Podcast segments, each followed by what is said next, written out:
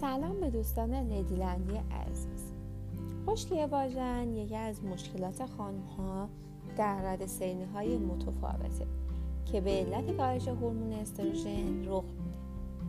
کاهش استروژن در خانمهای یائسه در خانمهای شیرده در افرادی که تحت شیمی درمانی قرار می‌گیرند مصرف داروهای ضد استروژن استفاده از دوش واژینال و برداشتن تختان ها دیده میشه.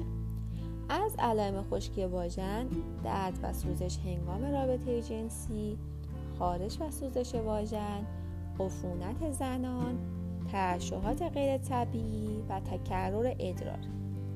از جمله درمان های خانگی پیشگیرانه مصرف زیاد مایعات به خصوص آب دوری از استرس عدم مصرف سیگار و قلیون درمان عفونت زنان عدم مصرف خودسرانی بعضی از داروها مثل داروهای ضد حساسیت داروهای ضد التهاب عدم استفاده مکرر از دوش واژینال عدم استفاده از کاندوم لاتکس مصرف ویتامین های آ، ای و بی مصرف غذای حاوی استروژن که برای همه خانمها توصیه نمیشه و ورزش منظم حوازی از درمان های دارویی شامل ژل لوبریکن، ژل فموره، ژل واژیهیل، کرم واژیسان، کرم واژینال استروژن، کپسول لاکتوواژ، حلقه های استروژنی و قرص واژفه می باشد.